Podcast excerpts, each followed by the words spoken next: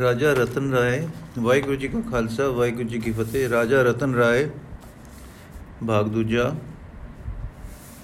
ਫਿਰ ਰਤਿੜੇ ਮੈਡੇ ਲੋਇਨ ਮੇਰੇ ਪਿਆਰੇ ਚਾਤ੍ਰਿਕ ਬੂੰਦ ਜਿਵੇਂ। ਇਸ ਤਰ੍ਹਾਂ ਦੇ ਵਾਰਤਾਲਾਪ ਕਈ ਹੋਏ। ਫਿਰ ਕੁਝ ਦਿਨ ਮਗਰੋਂ ਰਾਜਾ ਜੀ ਪੰਜਾਬ ਬਨੇ ਟੁਰ ਪਏ। ਟੁਰਨ ਦੀ ਤਿਆਰੀ ਐਉਂ ਹੋਈ। ਰਤਨ ਰਾਏ ਨੇ ਆਪਣਾ ਰਾਜ ਦਾ ਕੰਮ ਮੰਤਰੀਆਂ ਨੂੰ ਸੰਭਾਲ ਦਿੱਤਾ। ਦੀਵਾਨ ਤੇ ਹੋਰ ਮੰਤਰੀ ਪਿੱਛੇ ਰਹੇ, ਮੁੱਖ ਮੰਤਰੀ ਤੇ ਕੁਝ ਮੁਸਾਇਬ ਨਾਲ ਲਏ, ਮਾਤਾ ਜੀ ਤੇ ਕੁਝ ਗੋਲੀਆਂ ਨਾਲ ਲਈਆਂ, ਰਾਖੀ ਵਾਸਤੇ ਕੁਝ ਫੌਜ ਨਾਲ ਲਈ, ਮਾਤਾ ਵਾਸਤੇ ਪਾਲਕੀ, ਆਪਣੇ ਲਈ ਘੋੜੇ ਤੇ ਸਤਗੁਰਾਂ ਲਈ ਤਿਆਰ ਕਰਵਾਈਆਂ ਭੇਟਾਂ, ਸੁਗਾਤਾਂ ਦਾ ਠੀਕ ਪ੍ਰਬੰਧ ਕਰਕੇ ਅਸਾਮ ਤੋਂ ਕੁਝ ਕੁਝ ਬੋਲ ਦਿੱਤਾ। ਚਿੱਤ ਵਿੱਚ ਭਾਵ ਹੈ, ਚਿੱਤ ਵਿੱਚ ਚਾਹੋ ਹੈ ਕਿ ਅਰਸੀ ਦਾਤੇ ਆਪਣੇ ਆਪ ਦੇ ਪਿਤਾ ਪ੍ਰੀਤਮ ਜੀ ਦੇ ਦਰਸ਼ਨ ਨੂੰ ਚਲਿਆ ਹਾਂ। ਖਿੱਚ ਵੱਜਦੀ ਹੈ ਪਿਆਰ ਦੀ। ਕਲੇਜਾ ਆ ਜਾਂਦਾ ਹੈ ਮੁੱਠ ਵਿੱਚ। ਅਬਿਲਾਖਾ ਉੱਠਦੀ ਹੈ ਕਿ ਜਦੋਂ ਔਸੀ, ਕਦੋਂ ਔਸੀ ਉਹ ਸੁਭਾਗ ਸਮਾ ਜਦ ਇਹ ਮੱਥਾ ਚਰਣਾ ਕਮਲਾ ਨੂੰ ਪਰਸੇਗਾ। ਹਾਏ, ਇਹ ਮੇਰੇ ਉਮਰ ਦੇ ਮੱਥੇ ਵਿੱਚ ਕਿਤਨੇ ਨਮਸਕਾਰ ਉਛਲ ਰਹੇ ਹਨ। ਇਹ ਮੇਰੇ ਉਮਗਦੇ ਮੱਥੇ ਵਿੱਚ ਕਿਤਨੇ ਨਮਸਕਾਰ ਉਛਲ ਰਹੇ ਹਨ। ਕਦੇ ਇਹ ਚਰਨਾਂ ਦੀ ਛੂ ਪ੍ਰਾਪਤ ਕਰਨਗੇ? ਮੇਰੇ ਕੰਨਾਂ ਵਿੱਚ ਉਮਾ ਦੇ ਚਾਤਰਿਕ ਚੂੜਾਂ ਚੁੰਝਾਂ ਦੀ ਖੁਆਲੀ ਬੈਠੇ ਹਨ। ਕਦੋਂ ਗੁਰਵਾਕ ਦੇ ਸਵਾਂਤੀ ਟੋਪੇ ਆ ਕੇ ਪੈਣਗੇ? ਮੇਰੇ ਇਹਨਾਂ ਨੈਣਾਂ ਵਿੱਚ ਦਰਸ਼ਨਾਂ ਦੀਆਂ ਸਿੱਕਾਂ ਤੜਪ ਰਹੀਆਂ ਹਨ। ਕਦੋਂ ਮੋਹਨੀ ਮੂਰਤ ਦੇ ਦਿਦਾਰੇ ਆ ਇਹਨਾਂ ਨੂੰ ਠੰਡਾ ਪਾਉਣਗੇ? ਇਸ ਤਰ੍ਹਾਂ ਰਾਜਾ ਦੇ ਦਿਮਾਗ ਵਿੱਚ ਇੱਕ ਨਿਸ਼ਾਨਾ ਹੈ ਤੇ ਉਧਰ ਨੂੰ ਰੁੱਖ ਹੈ ਮਨ ਦਾ। ਉਸ ਰੁੱਖ ਵਿੱਚ ਪ੍ਰੇਮ ਦੇ ਉਛਾਲੇ ਆਉਂਦੇ ਹਨ, ਖਿੱਚਾਂ ਵਸਦੀਆਂ ਹਨ, ਚਾਓ ਚੜਦੇ ਹਨ, ਵਿਰਾਗ ਉੱਠਦੇ ਹਨ। ਕਦੇ ਬੇਨਤੀਆਂ ਤੇ ਕਦੇ ਸ਼ੁਕਰਾਨੇ ਆ ਸਦਿਆਂਦੇ ਸਦਿਆਨੇ ਵਜਾਉਂਦੇ ਹਨ।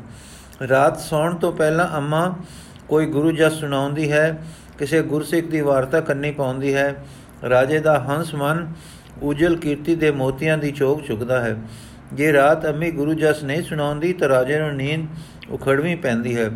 ਅੰਮ੍ਰਿਤ ਵੇਲੇ ਉੱਠਦਾ ਹੈ, ਗੁਰੂ ਗੁਰੂ ਕਰਦਾ ਹੈ, ਫਿਰ ਬਾਣੀ ਪੜਦਾ ਹੈ।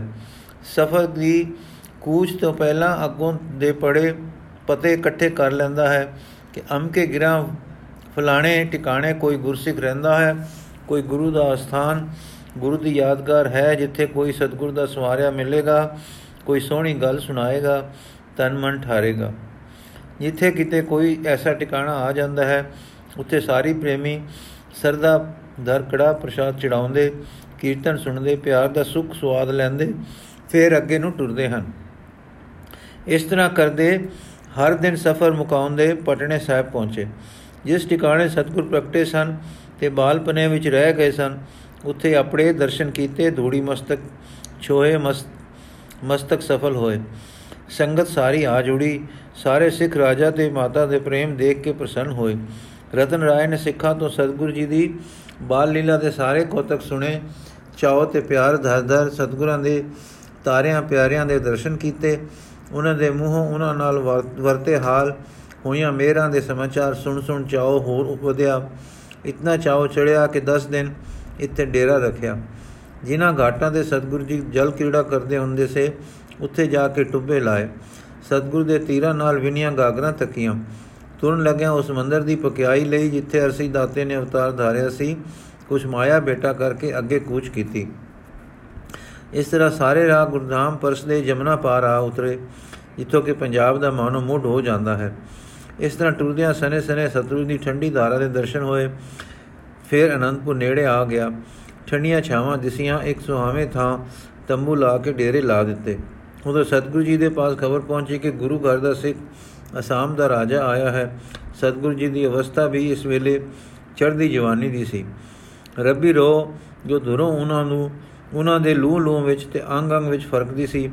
ਉਸ ਜਵਾਨੀ ਦੇ ਲਹਿਰਾਓ ਨੂੰ ਅਚਰਜ ਰੰਗ ਦੀ ਦੇਵੀ ਸੁੰਦਰਤਾ ਚੜਾ ਰਹੀ ਸੀ।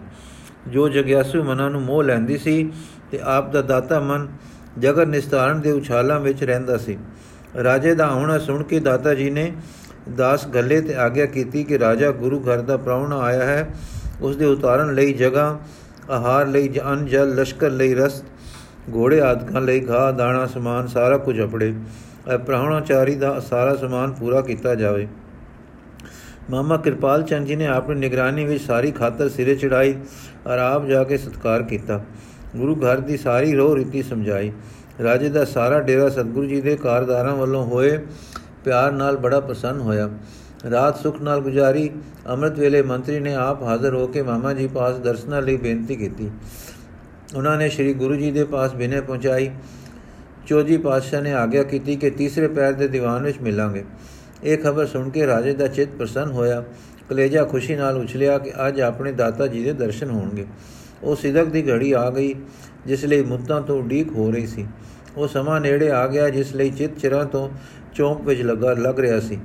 ਦਰਸ਼ਨ ਹੋਣਗੇ ਅਰਜ ਹੋਣਗੇ, ਇਹ ਸੰਦੇਸ਼ਾ ਜੀਵਨ ਰਸਦਾਤ ਦੇਣ ਦਾ ਅਸਰ ਰੱਖਦਾ ਹੈ। ਇਸ ਨੂੰ ਉਹੀ ਹਿਰਦੇ ਸਮਝ ਸਕਦੇ ਹਨ ਜਿਨ੍ਹਾਂ ਦੇ ਮਨ ਵਿੱਚ ਕਦੇ ਸ਼੍ਰੀ ਪ੍ਰੇਮ ਰਾਜ ਜੀ ਨੇ ਚਰਨ ਪਾ ਕੇ ਸਾਰੇ ਅੰਦਰੇ ਨੂੰ ਬਲੁੰਦਰਿਆ ਹੋਵੇ। ਪਿਆਰਾਂ ਦੀ ਆਸ ਪੁਜਾਉਣ ਵਾਲੇ, ਪਿਆਰਾਂ ਦੀ ਆਸ ਪੁਗਾਉਣ ਵਾਲੇ ਇਸ ਸੰਦੇਸ਼ੇ ਦੀ ਕਦਰ ਕਲੇਜੇ ਵਿਨਿਆਂ ਨੂੰ ਹੀ ਮਾਲੂਮ ਹੁੰਦੀ ਹੈ। ਅੰਮਾ ਅੱਜ ਦੇਖ ਰਹੀ ਹੈ ਕਿ ਮੇਰੇ ਪੁੱਤਰ ਦੀ ਇੱਕ ਮੁਰਾਦ ਪੁੰਨੀ ਹੈ, ਪਰ ਮੇਰੀਆਂ ਦੋ।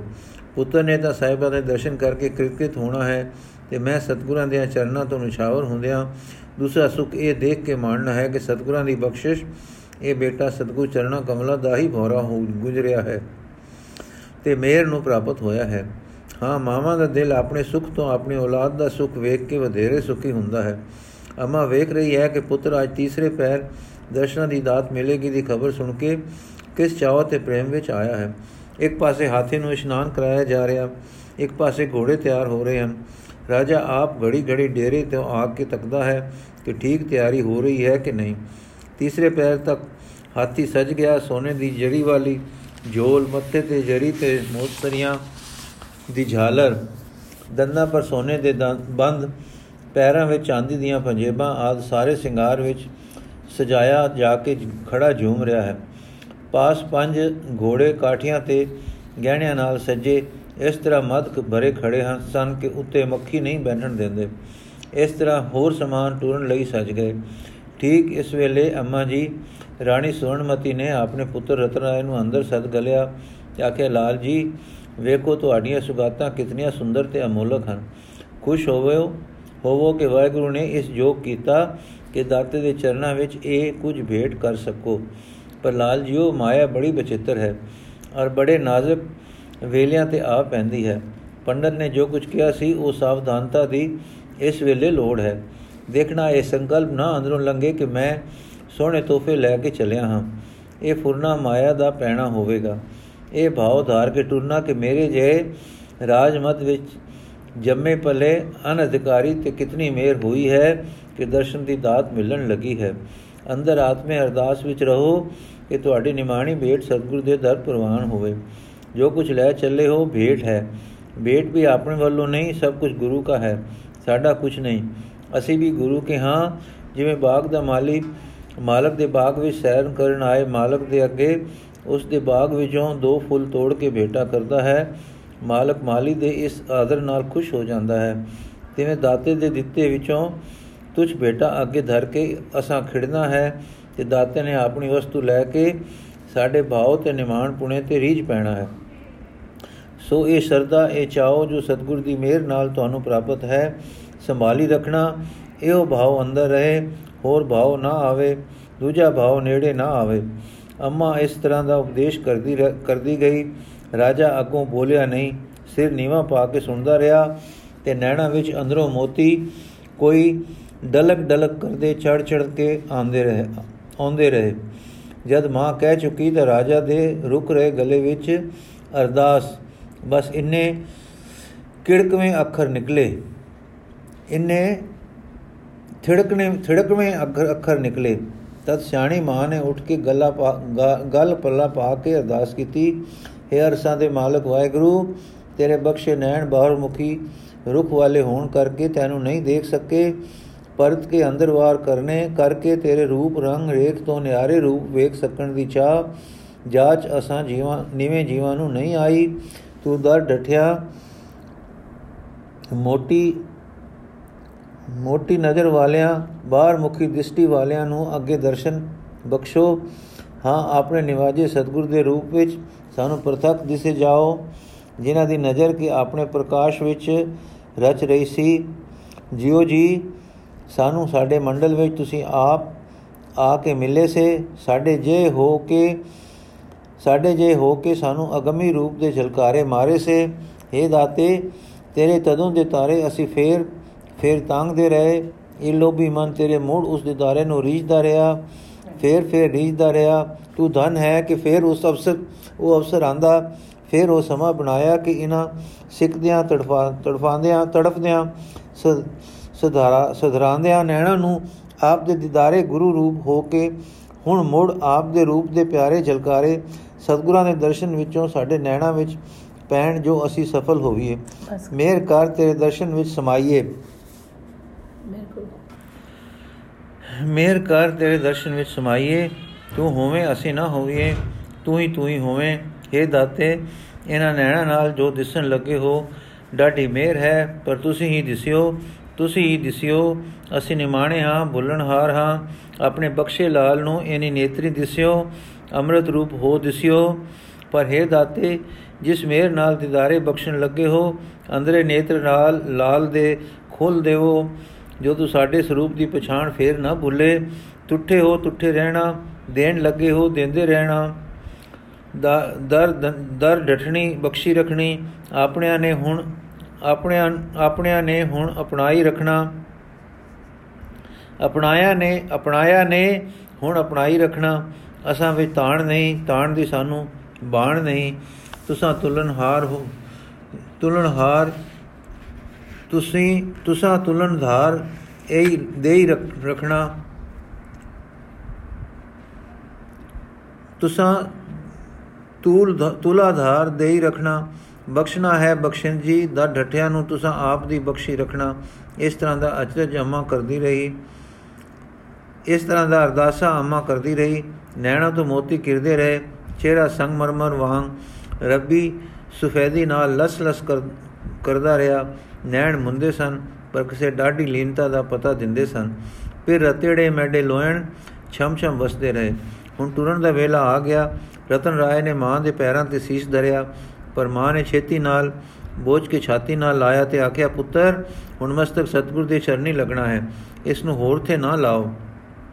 ਰਤਨ ਰਾਏ ਜਿਸ ਵੇਲੇ ਡਾਢੇ ਉੱਚੇ ਪਿਆਰ ਵਿੱਚ ਸੀ ਉਸ ਦੇ ਅੰਦਰ ਸ਼ੁਕਰ ਉਛਲ ਰਿਹਾ ਸੀ ਕਿ ਜੋ ਕੁਝ ਮੈਨੂੰ ਹੁਣ ਪ੍ਰਾਪਤ ਹੋਣ ਲੱਗਾ ਹੈ, ਇਹ ਸਭ ਇਸ ਮਾਂ ਦਾ ਪ੍ਰਤਾਪ ਹੈ। ਚਰਨੀ ਲੱਗਾ ਮਾਂ ਪੁੱਤਾਂ ਨੂੰ ਸਤਸੰਗ ਤੋਂ ਵਜਦੀਆਂ ਹਨ। ਇਹ ਧੰਨੇ ਮਾਂ ਹੈ ਜਿਸ ਨੇ ਮੈਨੂੰ ਵਾਹਿਗੁਰੂ ਦੇ ਰਸਤੇ ਲਾਇਆ ਹੈ ਤੇ ਸੁਮਤਾਂ ਦੇ ਕੇ ਸਦਾ ਭੁੱਲ ਕਰਨੋਂ ਬਚਾਇਆ ਹੈ। ਸੋ ਇਸ ਤਰ੍ਹਾਂ ਕੁਝ ਚਿਰ ਬਾਅਦ ਮਾਤਾ ਤੇ ਪੁੱਤਰ ਪ੍ਰੇਮ ਭਰੇ ਦਿਲ ਨਾਲ ਟੁਰਨ ਦੀ ਤਿਆਰੀ ਕਰਨ ਲੱਗੇ। ਇਹਨੇ ਨੂੰ ਦਾਸ ਸੁਧ ਲੈ ਆਇਆ ਕਿ ਦੀਵਾਨ ਸਜ ਰਿਹਾ ਹੈ ਤੇ ਮਹਾਰਾਜ ਜੀ ਸ਼ੋਭ ਰਹੇ ਹਨ। ਰਾਜਾ ਜੀ ਹੁਣ ਵਜ਼ੀਰ ਤੇ ਮੁਸਾਇਬਾ ਸਮੇਤ ਟੁਰੇ ਅਰ ਸਨੇ ਸਨੇ ਉਸ ਦਵਾਰ ਅਪੜ ਗਏ, ਜੋ ਦਰ ਕੇ ਜੋਗੀ ਤਪੀ ਨੂੰ ਨਹੀਂ ਲੱਭਦਾ। ਦਰ ਤੇ ਪਹੁੰਚ ਦਲੀ ਤੇ ਮੱਥਾ ਟੇਕਿਆ, ਬੁੱਲ ਰਾਜਾ ਦੇ ਘੁੱਟੇ ਜਾ ਰਹੇ ਸੇ, ਨੈਣ ਭਰ ਰਹੇ ਸੇ।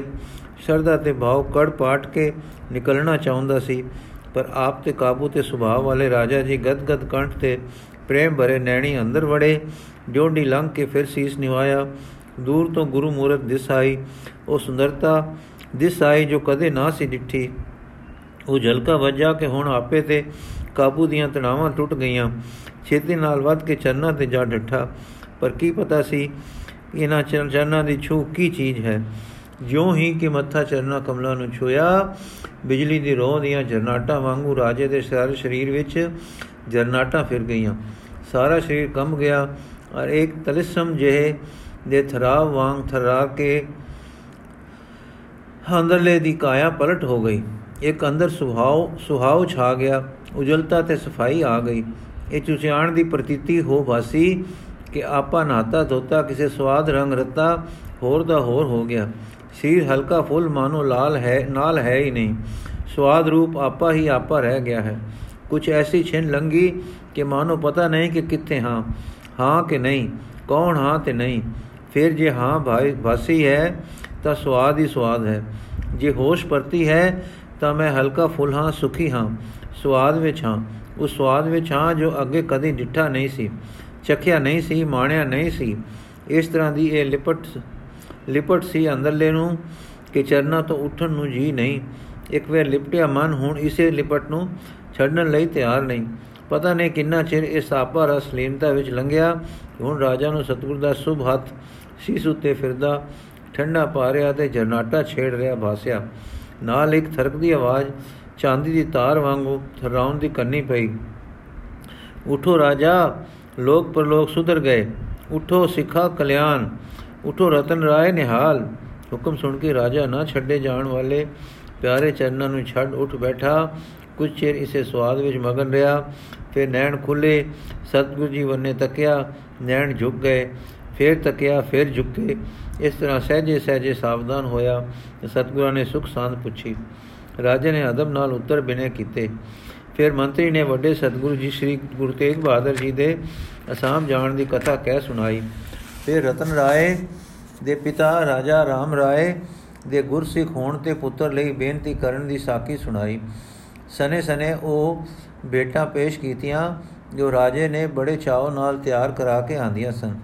ਜਰੀ ਬਾਦਲੇ, ਮਲਬਲਾ, ਰੇਸ਼ਮੀ ਥਾਨ, ਗਹਿਣੇ, ਬਸ ਸ਼ਸਤਰ, ਕਟੋਰਾ, ਚੌਕੀ ਪੰਜ ਕਲਾ ਆਦ ਸਾਰੇ ਅੱਗੇ ਵਿਛਾ ਰੱਖੇ।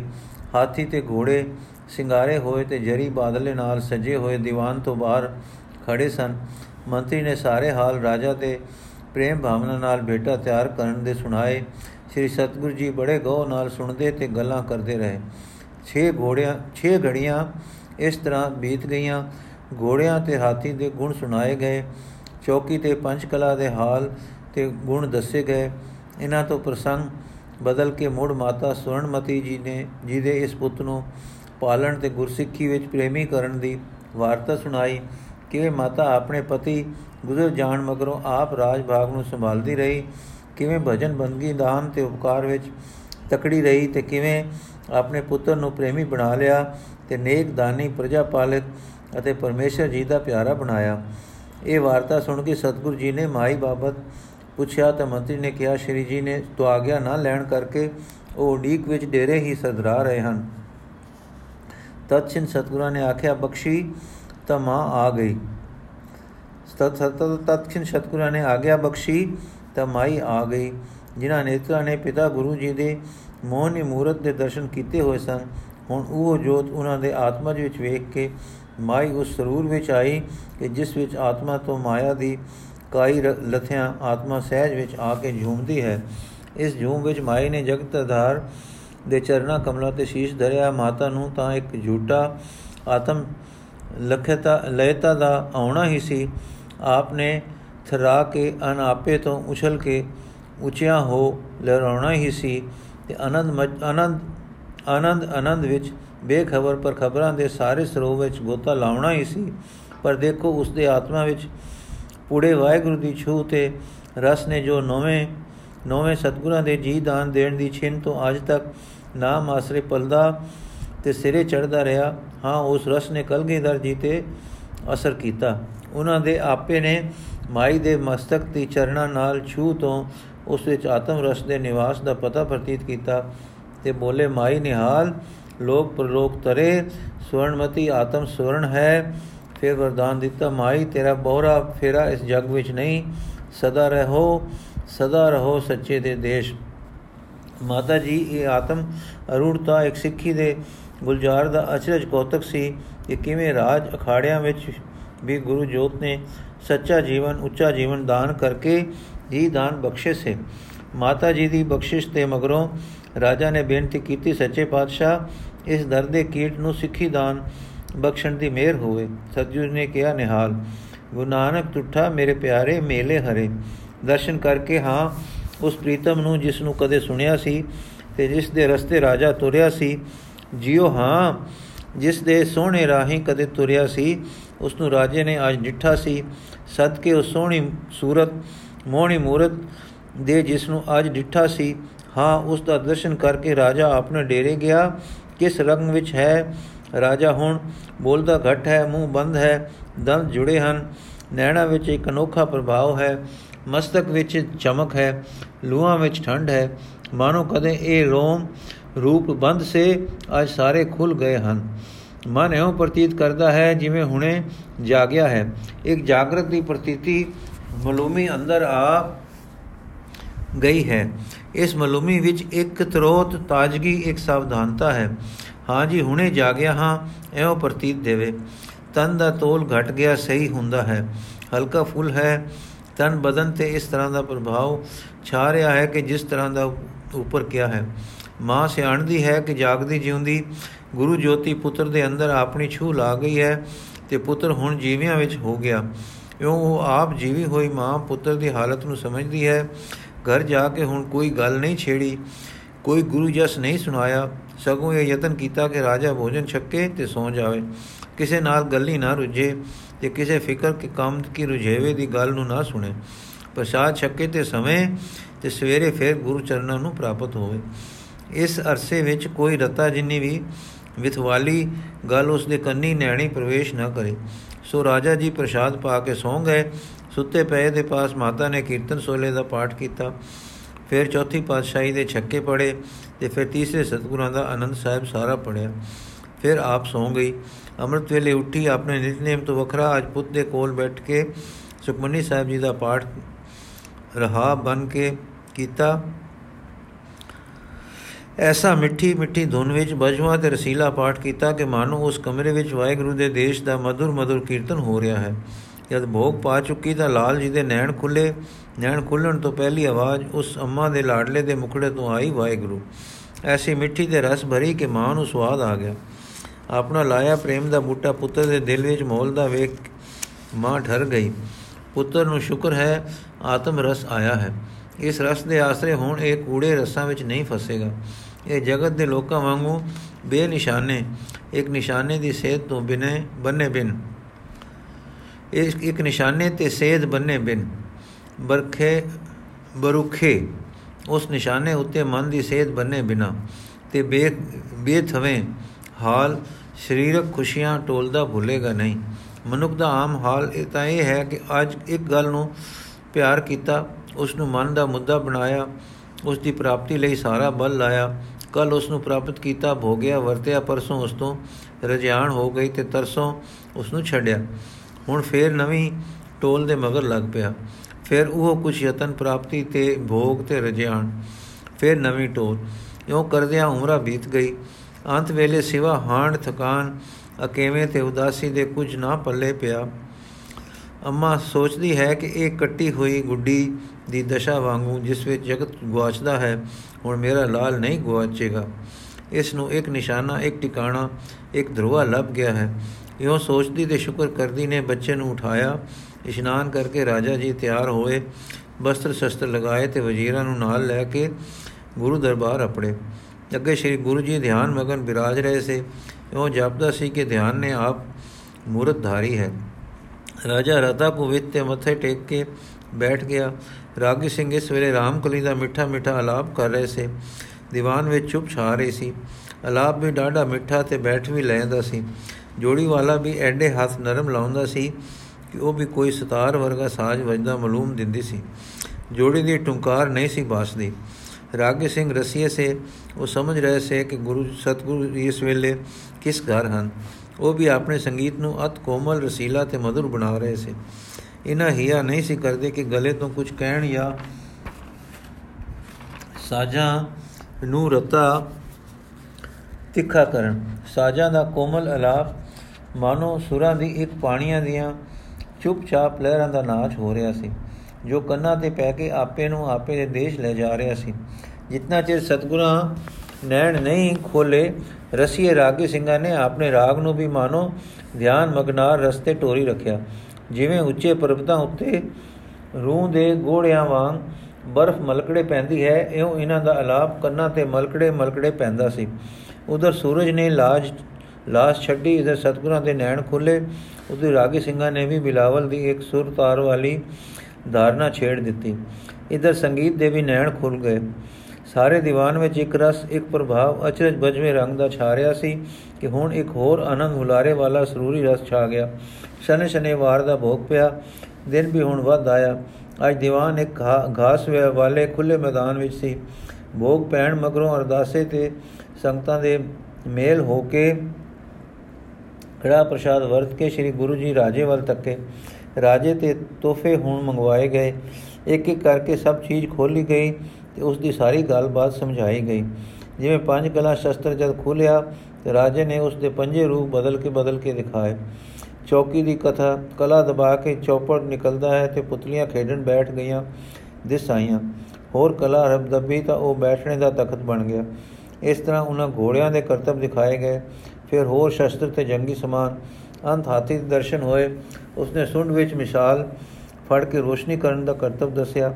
ਫਿਰ ਚਲਾਏ ਹੋਏ ਤੀਰ ਚੁਣ ਚੁਣ ਕੇ ਲੈ ਆਇਆ। ਫਿਰ ਚੌਰ ਸੁੰਡ ਵਿੱਚ ਲੈ ਕੇ ਹਾਥੀ ਨੇ ਝੂਲਾ ਦਿਖਾਇਆ। ਸਤਗੁਰਾਂ ਨੇ ਇਹ ਦੇਖ ਕੇ ਹਾਥੀ ਨੂੰ ਪਿਆਰ ਦਿੱਤਾ। ਇਸ ਵੇਲੇ ਹਾਥੀ ਨੇ ਸੂਣ ਨਾਲ ਜੁੱਤੀ ਚੁੱਕ ਕੇ ਸਤਗੁਰਾਂ ਦੇ ਅੱਗੇ ਕਰ ਦਿੱਤੀ। ਇਸ ਤਰ੍ਹਾਂ ਦੇ ਕੋਤਕ ਦੇਖ ਕੇ ਸਤਗੁਰਾਂ ਨੇ ਪ੍ਰਸੰਨ ਹੋ ਕੇ ਹਾਥੀ ਦਾ ਨਾਮ ਪ੍ਰਸਾਦੀ ਧਰਿਆ। ਹੁਕਮ ਦਿੱਤਾ ਕਿ ਇਸ ਨੂੰ ਰਾਜਸ਼ਾਲ ਵਿੱਚ ਲੈ ਜਾਓ, ਗੱਜਸ਼ਾਲ ਵਿੱਚ ਲੈ ਜਾਓ। ਇੱਕ ਖਾਸ ਮਹਾਵਤ ਇਸ ਦੀ ਸੇਵਾ ਤੇ ਲਾਇਆ ਜਾਵੇ। ਜੋ ਰਾਜਾ ਜੀ ਦੇ ਮਹਾਵਤ ਤੋਂ ਇਸ ਦੀ ਜਾਂਚ ਸਿੱਖ ਲਵੇ। ਫਿਰ ਕਿਰਪਾਲ ਸਤਗੁਰੂ ਜੀ ਬੈਠ ਗਏ। ਦਾਸਾਂ ਨੇ ਸਭ ਵਸਤੂ ਸੰਭਾਲ ਲਈ ਤੇ ਕੁਝ ਇਕਾਂਤ ਹੋ ਗਈ। ਇਸ ਵੇਲੇ ਨਿਜਾਨੰਦ ਵਿੱਚ ਕਿੰਨਾ ਚਿਰ ਸਤਗੁਰੂ ਜੀ ਬੈਠੇ ਰਹੇ। ਫਿਰ ਨੈਣ ਖੁੱਲੇ ਤੇ ਬੋਲੇ, ਰਤਨ ਰਾਏ, ਪਿਤਾ ਜੀ ਦੀ ਅਸ਼ੀਸ਼ ਤੋਂ ਤੁਸੀਂ ਜਗਤ ਵਿੱਚ ਆਏ ਹੋ। ਤੁਸੀਂ ਆਪਣੇ ਪਿੱਛੇ, ਤੁਸੀਂ ਆਪਣੇ ਪਿੱਛੇ ਵਿੱਚ ਸਿੱਖ ਹੋ। ਗੁਰੂ ਨਾਨਕ ਦੇ ਦਰੋਂ ਪਿਤਾ ਜੀ ਨੇ ਆਪ ਨੂੰ ਸਦ ਕੇ ਰਾਜਾ ਨੂੰ ਦਾਨ ਦਿੱਤਾ। ਹੁਣ ਫਿਰ ਸਿੱਖੀ ਨੂੰ ਪ੍ਰਾਪਤ ਹੁੰਦੇ ਹੋ। ਇਹ ਕਹਿ ਕੇ ਉਸ ਨੂੰ ਗੁਰਸਿੱਖੀ ਦਾ ਸੰਸਕਾਰ ਕੀਤਾ। ਡਾਢੇ ਪਿਆਰ ਨਾਲ ਤੱਕੇ ਤੇ ਆਖਿਆ, ਵਾਹਿਗੁਰੂ।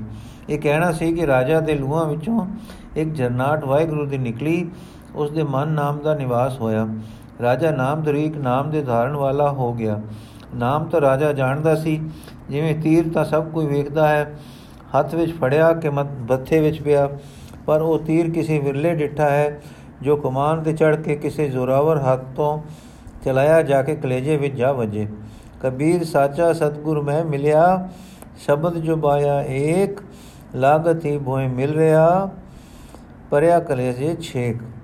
ਰਾਜਾ ਇਸ ਰੰਗ ਵਿੱਚ ਪਹਿਲੀ ਰਾਤ ਗਿਆ ਸੀ, ਜਿਸ ਰੰਗ ਵਿੱਚ ਉਸ ਦੀ ਸੋਨੇ ਵਰਗੀ ਸੁਧ ਬੁੱਧੀ ਵਾਲੀ ਮਾਤਾ ਨੇ ਉਸ ਨੂੰ ਪੰਗੂੜਾ ਝੁਟਵਾਇਆ ਸੀ। ਉਸ ਰੰਗ ਉੱਤੇ ਚੜ ਗਿਆ ਨਾਮ ਦਾ ਆਖਰੀ ਰੰਗ।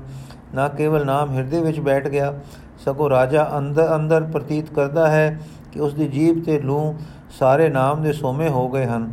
ਅਸਮਾਨਾਂ ਵੱਲ, ਜਿਮੀ ਵੱਲ, ਬ੍ਰਿਛਾਂ ਵੱਲ ਤੱਕਦਾ ਹੈ ਤਾਂ ਨਾਮ ਦੀਆਂ ਲਹਿਰਾਂ ਦੇ ਕਈ ਅਚਰਜ ਕੋਤਕ ਦਿਸਦੇ ਹਨ। ਸਾਰੇ ਮਾਨੋ ਨਾਮ ਸਿਮਰਨ ਹਾਰ ਜੀਬਾ ਹੋ ਰਹੀਆਂ ਹਨ। ਇੱਕ ਦੋ ਜੀਬੋ ਲੱਖ ਹੋਏ, ਲੱਖ ਹੋਵੇ ਲਖਵੀਸ, ਲੱਖ ਲੱਖ ਗੇੜਾ ਆਖੀਏ, ਇੱਕ ਨਾਮ ਜਗਦੀਸ਼। ਇਹ ਤਰਾ ਪਤਪੌੜੀਆਂ ਚੜੀਆਂ ਹੋਏ ਕੀ ਹਾਂਜੀ, ਇਹ ਦਸ਼ਾ ਹੋ ਗਈ। ਦੇਖੋ, ਸਤਗੁਰ ਦਾਤੇ ਨੇ ਮਿਹਰ ਕੀਤੀ। ਨਾਨਕ ਲਿਖਿਆ ਇੱਕ ਗੱਲ, ਦੱਸ ਦਿੱਤੀ। ਗੁਰਾਂ, ਇੱਕ ਦੇ 부ਝਾਈ ਸਭਨਾ ਜੀਆਂ ਕਾ, ਇੱਕ ਦਾਤਾ ਸੋ ਮੈਂ ਵਿਸਰ ਨਾ ਜਾਈ।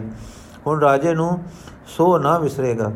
ਰਾਜਾ ਦੇ ਮਨ ਵਿੱਚ ਹੁਣ ਇੱਕ ਟੇਕ ਟਿਕ ਗਈ ਤੇ ਇੱਕ ਉਚਾਈ ਆ ਗਈ। ਉਨਮਨ ਹੋ ਗਿਆ।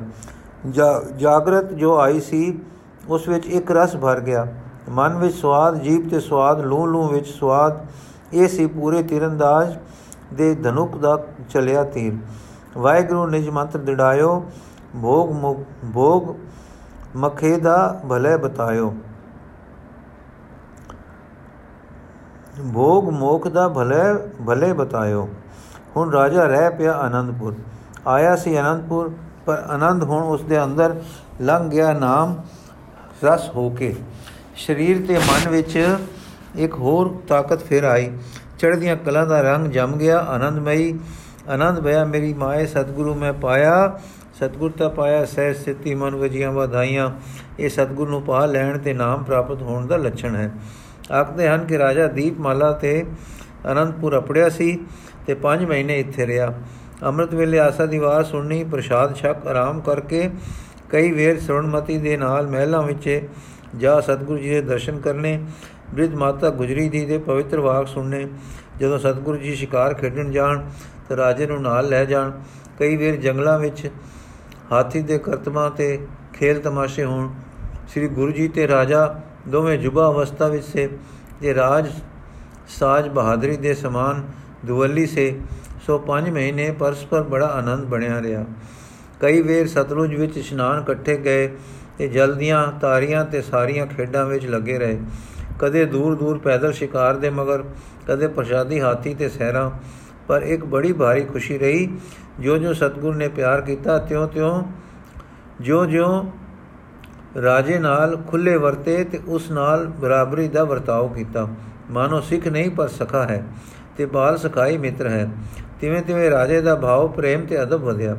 ਆਦਮੀ ਦੇ ਮਨ ਦਾ ਕੁਦਰਤੀ ਖਾਸਾ ਇਹ ਹੈ ਕਿ ਜੋ-ਜੋ ਉਸ ਨੂੰ ਬਰੋਬਰੀ ਦਾ ਪਿਆਰ ਮਿਲੇ ਤਿਉ ਜੋ-ਜੋ ਖੁੱਲ ਖੁੱਲ ਮਿਲੇ, ਤਿਉ-ਤਿਉ ਮਨ ਅਦਬ ਲਿਹਾਜ਼ ਵਿੱਚ ਘਟਦਾ ਹੈ। ਨਾ ਵਾਜਬ ਲਾਭ ਉਠਾਉਂਦਾ, ਹੌਲੇ-ਹੌਲੇ ਐਨਾ ਸਿਰੇ ਚੜਦਾ ਹੈ ਕਿ ਸੰਭਾਲਣਾ ਕਠਨ ਹੋ ਜਾਂਦਾ ਹੈ। ਪਰ ਕੋਈ ਵਿਰਲਾ ਸੁਪਾਤਰ ਐਸਾ ਹੁੰਦਾ ਹੈ ਕਿ ਜੋ-ਜੋ ਪਿਆਰ ਮਿਲੇ, ਤਿਉ-ਤਿਉ ਕਦਰ ਤੇ ਅਦਬ ਵਿੱਚ ਵਧੇ। ਪਿਆਰ ਉਹਨਾਂ ਦੇ ਅੰਦਰ, ਪਿਆਰ ਦੇ ਕਦਰ ਉਤਪਤ ਕਰਦਾ ਹੈ। ਪਿਆਰ ਤੇ ਕਦਰ ਉਤਪਤ ਕਰਦਾ ਹੈ। ਕੁਪਾਤਰਾਂ ਦੇ ਅੰਦਰ ਪਿਆਰ ਨਿਜ ਦੇ ਭਾਵ ਨਿਜ ਦੇ ਲਾਭ ਦਾ ਭਾਵ ਪੈਦਾ ਕਰਦਾ ਹੈ। ਅੰਦਰ ਤ੍ਰਿਸ਼ਨਾ ਦੀ ਜਲਣ ਜੋ ਹੋਈ, ਪੁੱਤਰ ਸੁਪੁੱਤਰ ਦੇ ਅੰਦਰ ਪ੍ਰੇਮ ਹੁੰਦਾ ਹੈ, ਪਰ ਸੁਪਾਤਰ ਦੇ ਅੰਦਰ ਪ੍ਰੇਮ ਹੁੰਦਾ ਹੈ।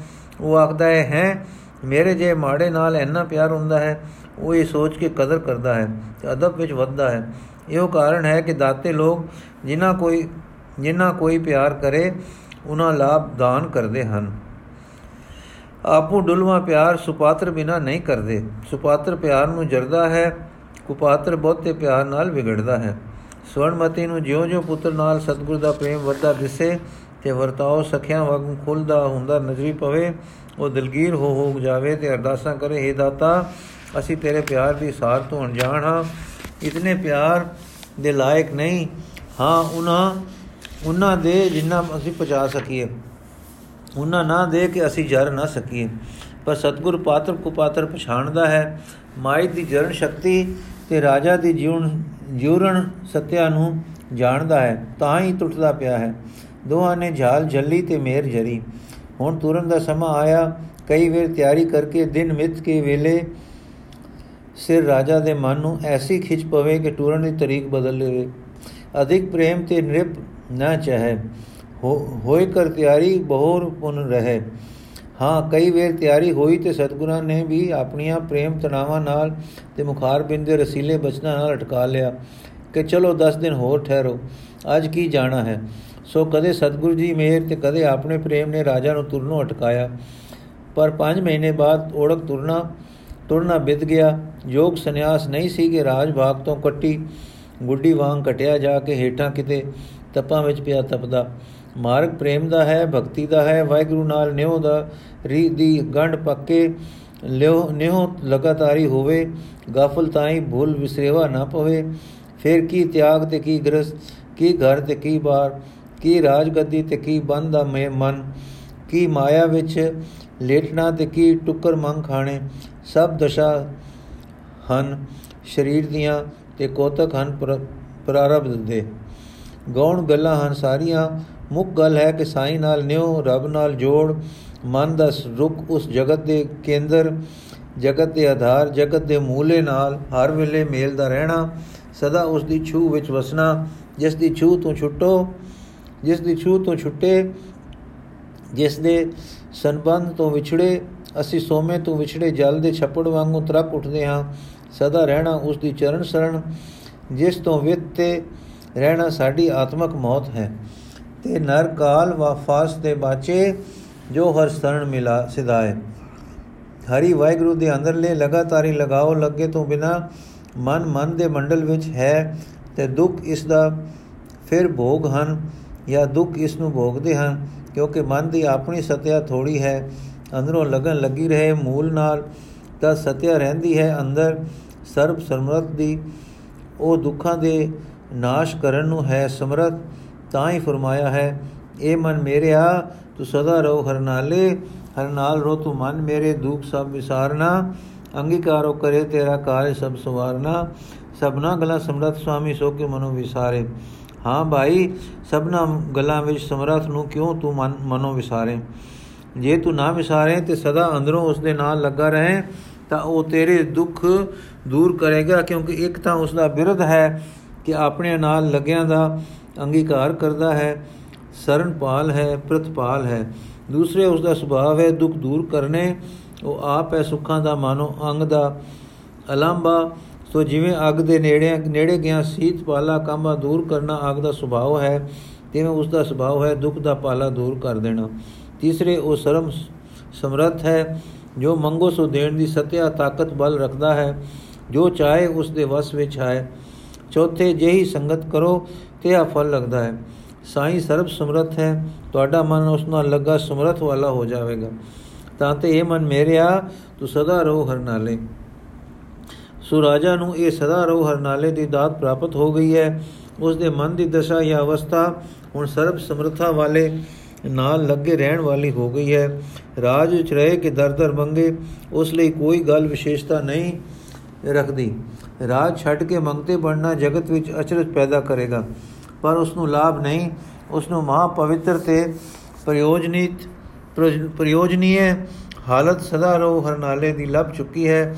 ਇਹੋ ਸੀ ਗੱਲ, ਇਹੋ ਸੀ ਲੋੜ, ਇਹੋ ਸੀ ਮਨੁੱਖਾ ਜੀਵਨ ਦਾ ਸੁਫਲ।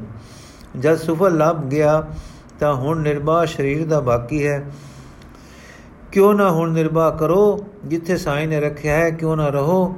ਇਸ ਹਾਲਤ ਵਿੱਚ ਇੱਕ ਨਾਨਕ ਨਾਮ, ਦੂਜਾ ਚੜ੍ਹਦੀ ਕਲਾ ਤੀਜਾ ਤੇਰੇ ਬਾਣੇ ਸਰਬਤ ਦਾ ਭਲਾ। ਨਾਮ ਪ੍ਰਾਪਤ ਹੋ ਚੁੱਕਾ ਹੈ, ਸਦਾ ਰੋ ਹਰ ਨਾਲੇ ਹੋ ਚੁੱਕਾ ਹੈ। ਜੋ ਜੀਵ ਦਾ ਸਾਈ ਨਾਲ ਸੰਬੰਧ ਹੈ, ਉਹ ਲੱਭ ਗਿਆ ਹੈ। ਇੱਕ ਗੱਲ ਮੁੱਕੀ, ਨਾਨਕ ਨਾਮ। ਹੁਣ ਨਾਮ ਕਰਕੇ ਮਨ ਚੜ੍ਹਦੀਆਂ ਕਲਾਂ ਵਿੱਚ ਰਹਿੰਦਾ ਹੈ। ਇਹ ਹਾਲਤ ਆਪੇ ਦੇ ਸਮਰਨ ਦੀ ਹੋ ਗਈ। ਇਹ ਮੁੱਕਾ ਦੂਸਰਾ ਕੰਮ ਚੜ੍ਹਦੀ ਕਲਾ। ਤੇ ਹੁਣ ਸਾਈ ਚਿੱਤ ਹੈ ਤੇ ਚਿੱਤ ਚੜ੍ਹਦੀ ਕਲਾ ਵਿੱਚ ਹੈ। ਉਹ ਜੋ ਲੋਕਾਂ ਵੱਲ ਤੱਕੂ ਤਾਂ ਚਿਤੂ ਸਰਬਤ ਦਾ ਭਲਾ। ਇਹ ਹੋ ਗਿਆ ਤੀਸਰਾ ਕੰਮ। ਰੱਬ ਨਾਲ ਆਪੇ ਨਾਲ, ਜਗਤ ਨਾਲ ਤ੍ਰੈ ਹੀ ਮਨੁੱਖ ਦੇ ਸੰਬੰਧ ਹਨ। ਚੌਥਾ, ਕੋਈ ਨਹੀਂ।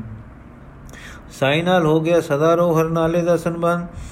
ਆਪਾ ਗਿਆ ਚੜ੍ਹਦੀਆਂ ਕਲਾ ਵਿੱਚ ਤੇ ਤੀਜਾ, ਜਗਤ ਦਾ ਚਿਤਵਦਾ ਹੈ ਸਦਾ ਭਲਾ। ਜੋ ਸਭ ਦਾ ਭਲਾ ਚਿਤਵੇਗਾ, ਉਹ ਕਰੇਗਾ ਵੀ ਕਰੇਗਾ, ਪਰ ਉਸ ਦੇ ਬਾਣੇ ਵਿੱਚ, ਹੁਕਮ ਵਿੱਚ ਰਹਿ ਕੇ ਮਨੁੱਖ ਜਨਮ ਸਫਲ ਹੋ ਗਿਆ, ਸੋ ਰਾਜਾ ਹੋਣ ਕਿਉਂ ਕੰਨ ਪੜਾਵੇ, ਕਿਉਂ ਰੁੱਲੇ ਦਰ-ਦਰ? ਸਰਬਤ ਦਾ ਭਲਾ ਕਰੇ ਤਖਤ ਉੱਤੇ ਬੈਠ ਕੇ ਆਪਣੇ ਨਿਰਲੋਭ ਤੇ ਆਪਣੇ ਨਿਰਲੋਭ ਤੇ ਜਾਗੇ ਮਨ ਨਾਲ ਰਾਜ ਕਰੇ ਜੇ ਪਰਜਾ ਸੁਖੀ ਵਸੇ ਕੰਮ ਕਰਨ ਕੰਮ ਕਠਨ ਹੈ ਪਰ ਜਦ ਅੰਦਰ ਜਾਗ ਪਿਆ ਹੈ ਤਾਂ ਹੁਤਰੇ ਕੰਮ ਕਰਨੇ ਹਨ ਦੋ ਤਾਂ ਨਾਲ ਨਾਲ ਹੋ ਰਹੇ ਹਨ ਤੀਸਰਾ ਕਰੇ ਰਾਜ ਗੱਦੀ ਤੇ ਬੈਠ ਕੇ ਰਾਜੇ ਨੇ ਹੁਣ ਆਪਣੇ ਦੇਸ਼ ਜਾਣਾ ਹੈ ਇਹ ਸਤਗੁਰ ਦੀ ਸਿੱਖਿਆ ਹੈ ਇਹੋ ਸਿੱਖੀ ਮਾਰਗ ਹੈ ਕਿ ਵਿਚੇ ਗ੍ਰਹਿ ਸਦਾ ਰਹੇ ਉਦਾਸੀ, ਜੋ ਕਮਲ ਰਹੇ ਵਿੱਚ ਪਾਣੀ ਹੈ। ਅੰਤ ਤੁਰਨ ਦਾ ਦਿਨ ਆਇਆ, ਮਾਂ ਨੇ, ਮਾਂ ਦੇ ਪੁੱਤ ਪਹਿਲਾ ਮਹਿਲਾ ਵਿੱਚ ਗਏ, ਮਾਤਾ ਗੁਜਰੀ ਦੇ ਚਰਨ ਪਰਸੇ, ਉਹਨਾਂ ਨੇ ਡਾਢੇ ਸਤਕਾਰ ਤੇ ਅੰਦਰਲੀ ਮਿਹਰ ਨਾਲ ਵਿਦਾ ਕੀਤਾ। ਫਿਰ ਮਿਲੇ ਸ੍ਰੀ ਸਤਗੁਰੂ ਜੀ ਨੂੰ ਤੇ ਚਰਨਾਂ ਨੂੰ ਹੰਝੂਆਂ ਨਾਲ ਧੋ ਧੋ ਕੇ ਆਪਾ ਸਫਲ ਕੀਤਾ। ਹਾਥੀ ਘੋੜੇ ਪੇਸ਼ ਕਰਨ ਦੀ ਥਾਂ ਆਪਾ ਅਰਪਣਾ ਸੀ, ਉਹ ਵੀ ਹੋ ਚੁੱਕਾ ਹੈ। ਹੁਣ ਇਹ ਖਾਰੇ ਪਾਣੀ ਦੇ ਟੋਪੇ ਹਨ, ਸੋ ਆਪਾ ਅੰਦਰੋਂ ਰੂਪ ਧਾਰ ਧਾਰ ਕੇ ਬਾਹਰ ਆਉਂਦਾ ਹੈ ਤੇ ਦਿਸ ਦਿਸ ਕੇ ਭੇਟ ਹੋ ਰਿਹਾ ਹੈ। ਹਾਂ, ਇਹ ਹੀ ਇੱਕ ਭੇਟ ਹੈ ਜੋ ਆਪੇ ਪਈ ਭੇਟ ਹੁੰਦੀ ਹੈ। ਇਉਂ ਵਿਦਾ ਹੋਏ ਸਤਿਗੁਰੂ ਜੀ ਤੋਂ, ਸਤਿਗੁਰ ਦੇ ਘਰੋਂ। ਫਿਰ ਟੁਰਨ ਦੇ ਵੇਲੇ ਦੀਵਾਨ ਵਿੱਚ ਹਾਜ਼ਰ ਹੋਏ। ਉਹ ਵਿਰਾਗ, ਉਹ ਪ੍ਰੇਮ ਸਤਿਗੁਰ ਰਾਜਾ ਨੂੰ ਗੱਲ ਲਾ ਲਾ ਕੇ ਪਿਆਰ ਦੇ ਦੇ ਮਿਲੇ। ਮਾਮਾ ਜੀ ਨੇ ਕੁਝ ਦੁਸ਼ਾਲੇ, ਕੁਝ ਜਰੀ ਦੇ ਸਮਾਨ ਤੇ ਸ਼ਸਤਰ ਪ੍ਰਸਾਦ ਲਿਆ ਕੇ ਅੱਗੇ ਧਰੇ। ਜੋ ਸਤਿਗੁਰੂ ਜੀ ਨੇ ਬਖਸ਼ ਕੇ ਨਿਹਾਲ ਕੀਤਾ। ਇੱਕ ਨੇਤਨੇਮ ਦਾ ਗੁਟਕਾ ਬਖਸ਼ਿਆ। ਆਪਣੇ ਦਸਤੂਰ ਤੇ ਤਰੀਕਿਆਂ ਦੇ ਉਲਟ ਗੁਰੂ ਜੀ ਰਾਜਾ ਨੂੰ ਵਿਦਾ ਕਰਨ ਵੇਲੇ ਪਿਆਰ ਦੀ ਬੇਸੁੱਧੀ ਵਿੱਚ ਕੁਝ ਕਦਮ ਟੁਰੇ, ਪਰ ਰਾਜਾ ਨੇ ਚਰਨ ਫੜ ਲਏ ਤੇ ਬਿਨੇ ਕੀਤੀ, ਸਭ ਪਿਤੇ ਮੁਝ ਕਿਉ ਨਿਹਾਲ, ਹਲਤ ਭਲੇ ਇਹ ਪਲਤ ਸੰਭਾਲ। ਇਹ ਕਹਿ ਕੇ ਅੱਗੋਂ ਕਹਿਓ ਨ ਜਾਏ, ਗਇਓ, ਗਰੋ, ਭਰ ਆਇਓ ਭਰ ਗਇਓ, ਚਰਨ ਕਮਲ ਪਰ ਸਿਰ ਧਰ ਦਇਓ ਦ੍ਰਿਗ ਜਲ ਸੰਗ ਪਖਾਰਨ ਕਰੇ, ਗੁਰ ਧੀਰਜ ਦੀਨਸ ਮੂੰਦ ਭਰੇ ਮੁਦ ਭਰੇ। ਭਗਤ ਗਿਆਨ ਗੁਰ ਸਿੱਖੀ ਸਾਧ, ਬਖਸ਼ਿਸ਼ ਕਰੀ ਤਬੈ ਗੁਰਨਾਥ ਜਨਨੀ ਸਹਿ ਸਚਿਵ ਗੁਣ ਸਭੈ, ਕਰ ਕਰ ਨਮੋ ਪਿਆਨੇ ਤਬੈ ਨੀਠ ਨੀਠ ਕਰ ਵਿਛਰਿਓ ਰਾਜਾ ਚੜ ਕਰ ਚਲਿਓ ਸਮੇਤ ਸਮਾਜਾ। ਚਲੇ ਜਾ ਰਹੇ ਹਨ ਰਾਜਾ ਤੇ ਮਹਾਰਾਣੀ ਰਾਣੀ ਪਿਨਸ ਵਿੱਚ ਬੈਠੀ, ਸਹਜੇ ਸਹਜੇ ਗਾ ਰਹੀ ਸੀ। ਸ੍ਰੀ ਗੁਰੂ ਰਾਮਦਾਸ ਜੀ ਦੇ ਪ੍ਰੇਮ ਭਰੇ ਛੰਦ ਗਾਉਂਦੀ ਤੇ ਗਦਗਦ ਹੁੰਦੀ ਹੈ, ਨਿੱਕੀ ਨਿੱਕੀ ਰਸ ਬਿਨੜੀ ਸੁਰ ਛਿੜਦੀ ਹੈ, ਨੈਣ ਭਰ ਭਰ ਆਉਂਦੇ ਹਨ। ਰਾਜ ਦੁਲਾਰਾ ਨਾਲ ਪੈਦਲ ਹੋ ਗਿਆ ਹੈ, ਛੰਦ ਸੁਣਦਾ ਹੈ ਤੇ ਗਦਗਦ ਹੋ ਜਾਂਦਾ ਹੈ। ਮੇਰੇ ਮਨ ਪਰਦੇਸੀ ਵੇ ਪਿਆਰੇ ਆਓ ਘਰੇ, ਹਰ ਗੁਰੂ ਮਿਲਾਵੋ ਮੇਰੇ ਪਿਆਰੇ ਘਰ ਵਸੇ ਹਰੇ। ਰੰਗ ਰਲੀਆਂ ਮਾਣੋ ਮੇਰੇ ਪਿਆਰੇ, ਹਰ ਕਿਰਪਾ ਕਰੇ। ਗੁਰੂ ਨਾਨਕ ਤੁਠਾ ਮੇਰੇ ਪਿਆਰੇ ਮੇਲੇ ਹਰੇ। ਮੈਂ ਪ੍ਰੇਮ ਨਾ ਚਾਖਿਆ ਮੇਰੇ ਪਿਆਰੇ ਭਾਉ ਕਰੇ। ਮਨ ਤ੍ਰਿਸ਼ਨਾ ਨਾ 부ਜੀ ਮੇਰੇ ਪਿਆਰੇ ਨਿਤ ਆਸ ਕਰੇ। ਨਿਤ ਜੋ ਬਨ ਜਾਵੇ ਮੇਰੇ ਪਿਆਰੇ ਜਮ ਸਾਸ ਘਿਰੇ। ਬਾਗਮਣੀ ਸੁਹਾਗਣ ਮੇਰੇ ਪਿਆਰੇ ਨਾਨਕ ਹਰ ਉਰਧਾਰੇ ਫਿਰ ਰਤੜੇ ਮਡੇ ਲੋਇਣ ਮੇਰੇ ਪਿਆਰੇ ਚਾਤਰਕ ਬੂੰਦ ਜਿਵੇਂ। ਮਨ ਸੀਤਲ ਹੋਆ ਮੇਰੇ ਪਿਆਰੇ ਹਰ ਬੂੰਦ ਪੀਵੇ। ਤਨ ਬਿਰੋ ਜਗਾਵੇ ਮੇਰੇ ਪਿਆਰੇ, ਨੀਂਦ ਨ ਪਵੇ ਕਿਵੇਂ? ਹਰ ਸੱਜਣ ਲਦਾ ਮੇਰੇ ਪਿਆਰੇ, ਨਾਨਕ ਗੁਰ ਲੀਵੇ। ਚੜ ਚੇਤ ਬਸੰਤ ਮੇਰੇ ਪਿਆਰੇ, ਬਲਿਏ ਰੁਤੇ। ਮੇਰੇ ਬਾਝੜਿਓ ਮੇਰੇ ਪਿਆਰੇ, ਆਂਗਣ ਧੂੜ ਲੁਤੇ। ਮਨ ਆਸ ਢੂਣੀ ਮੇਰੇ ਪਿਆਰੇ ਦੋਇ ਨੈਣ ਜੁਟੇ। ਗੁਰ ਨਾਨਕ ਦੇਖ ਵਿਗਸ ਵਿਗਸੀ ਮੇਰੇ ਪਿਆਰੇ, ਕਿਉ ਮਾਤ ਸੁਤੇ? ਹਰ ਕੀਆਂ ਕਥਾ ਕਹਾਣੀਆਂ ਮੇਰੇ ਪਿਆਰੇ, ਸਤਿਗੁਰੂ ਸੁਣਾਈਆਂ। ਗੁਰ ਵਿਟੜਿਓ ਹੋ ਗੋਲੀ ਮੇਰੇ ਪਿਆਰੇ, ਜਿਨ ਹਰ ਮੇ ਲਾਈਆਂ ਸਭ ਆਸਾ ਹਰ ਪੂਰੀਆਂ, ਮੇਰੇ ਪਿਆਰੇ, ਮਨ ਜਿੰਦੇੜਾ ਫਲ ਪਾਇਆ। ਹਰ ਤੁਠੜਾ ਮੇਰੇ ਪਿਆਰੇ, ਜਨ ਨਾਨਕ ਨਾਮ ਸਮਾਇਆ। ਪਿਆਰੇ, ਹਰ ਬਿਨ ਪ੍ਰੇਮ ਨ ਖੇਲ ਸਾ। ਕਿਉ ਪਾਈ ਗੁਰ ਚਿਤ ਲਗ ਮੇ ਪਿਆਰਾ ਦੇਖ ਸਾਮ ਹਰ ਦਾਤੜੇ ਮੇਲ ਗੁਰੂ ਮੁਖ ਗੁਰਮੁਖ ਮੇਲ ਸਾ। ਗੁਰ ਨਾਨਕ ਪਾਇਆ ਮੇਰੇ ਪਿਆਰੇ ਦੁਰਮਸਤਕ ਲੇਖ ਸਾ ਸੂਚਨਾ ਰਾਜੇ ਭੀਮ ਚੰਦ ਦੇ ਖੜੇ ਕੀਤੇ ਬਖੇੜੇ ਗੁਰੂ ਜੀ ਦਾ ਉਹਨਾਂ ਲੋਕਾਂ ਨੂੰ ਦੇਸ਼ ਦੇ ਕਲਿਆਣ ਲਈ ਪ੍ਰੇਰਣਾ, ਉਹਨਾਂ ਦੇ ਹੀਲੇ ਹਵਾਲੇ ਇਸ ਪ੍ਰਕਾਰ ਰਤਨ ਰਾਏ ਦੇ ਜਾਣ ਮਗਰੋਂ ਅਨੰਦਪੁਰ ਵਿੱਚ ਕਈ ਘਟਨਾ ਹੋਈਆਂ, ਜਿਨ੍ਹਾਂ ਤੋਂ ਅਨੰਦਪੁਰ ਦਾ ਨਿਵਾਸ ਕੁਝ ਵਿਚਾਰ ਗੋਚਰਾ ਹੋ ਰਿਹਾ ਸੀ। ਉਧਰ ਨਾਨ ਦਾ ਰਾਜਾ ਗੜਵਾਲੀਏ ਫਤਿਹ ਸ਼ਾਹ ਦੇ ਹੱਥੋਂ ਕੁਝ ਇਲਾਕਾ ਖਵਾ ਕੇ ਦੁਖੀ ਹੋ ਰਿਹਾ ਸੀ। ਜਮਨਾ ਤੋਂ ਪਾਰ ਦੂਣ ਵਿੱਚ ਰਾਮ ਰਾਏ ਜੀ ਦਾ ਪ੍ਰਤਾਪ ਅਧਿਕ ਸੀ ਤੇ ਉਹ ਮਸੰਦਾਂ ਦੇ ਘੇਰੇ ਵਿੱਚ ਆਪਣੀ ਹਾਲਤ ਦੁਖੀ ਬਣਾ ਰਹੇ ਸੇ। ਕਈ ਇੱਕ ਸਾਧੂ ਤਪਸੀ ਸ੍ਰੀ ਗੁਰੂ ਜੀ ਦੀ ਬਰਕਤ ਨਾਲ ਆਪਣੇ ਤਪਾਂ ਦੀ ਪੂਰਨਤਾ ਤੇ ਮੁਕਤੀ ਪ੍ਰਾਪਤੀ ਲਈ ਤੜਫ ਰਹੇ ਸੇ। ਇਤਿਆਦਿ ਗੱਲਾਂ ਨੇ ਪ੍ਰੇਰ ਕੇ ਸ੍ਰੀ ਜੀ ਨੂੰ ਸ੍ਰੀ ਜੀ ਨੂੰ ਨਾਨ ਦੇਸ਼ ਵੱਲ ਟੋਰਿਆ। ਇਸ ਸਫ਼ਰ ਵਿੱਚ ਕਈ ਕੋਤਕ ਵਰਤੇ, ਪਰ ਇਹਨਾਂ ਦਿਨਾਂ ਵਿੱਚ ਸਫ਼ਰ ਆਰੰਭਣ ਤੋਂ ਪਹਿਲਾਂ ਇੱਕ ਪ੍ਰੇਮ ਪੁਗਾਉਣ ਦੀ ਵਰਤੀ, ਵਾਰਤਾ ਵਰਤੀ ਹੈ। ਸੋ ਅਗਲੇ ਪ੍ਰਸੰਗ ਵਿੱਚ ਹੈ ਕੀਰਤਪੁਰ ਵਿੱਚ ਇੱਕ ਫਕੀਰ ਸ੍ਰੀ ਬੁੱਢਨ ਸ਼ਾਹ ਨਾਮੇ ਇਸ ਨੂੰ ਗੁਰੂ ਨਾਨਕ ਦੇਵ ਜੀ ਨੇ ਤਾਰਿਆ ਸੀ ਤੇ ਫਿਰ 6ਵੇਂ ਜਾਮੇ ਮਿਲੇ ਸੇ, ਹੁਣ 10ਵੇਂ ਜਾਮੇ ਮਿਲਦੇ ਹਨ। ਵਾਹਿਗੁਰੂ ਜੀ ਕਾ ਖਾਲਸਾ, ਵਾਹਿਗੁਰੂ ਜੀ ਕੀ ਫਤਿਹ।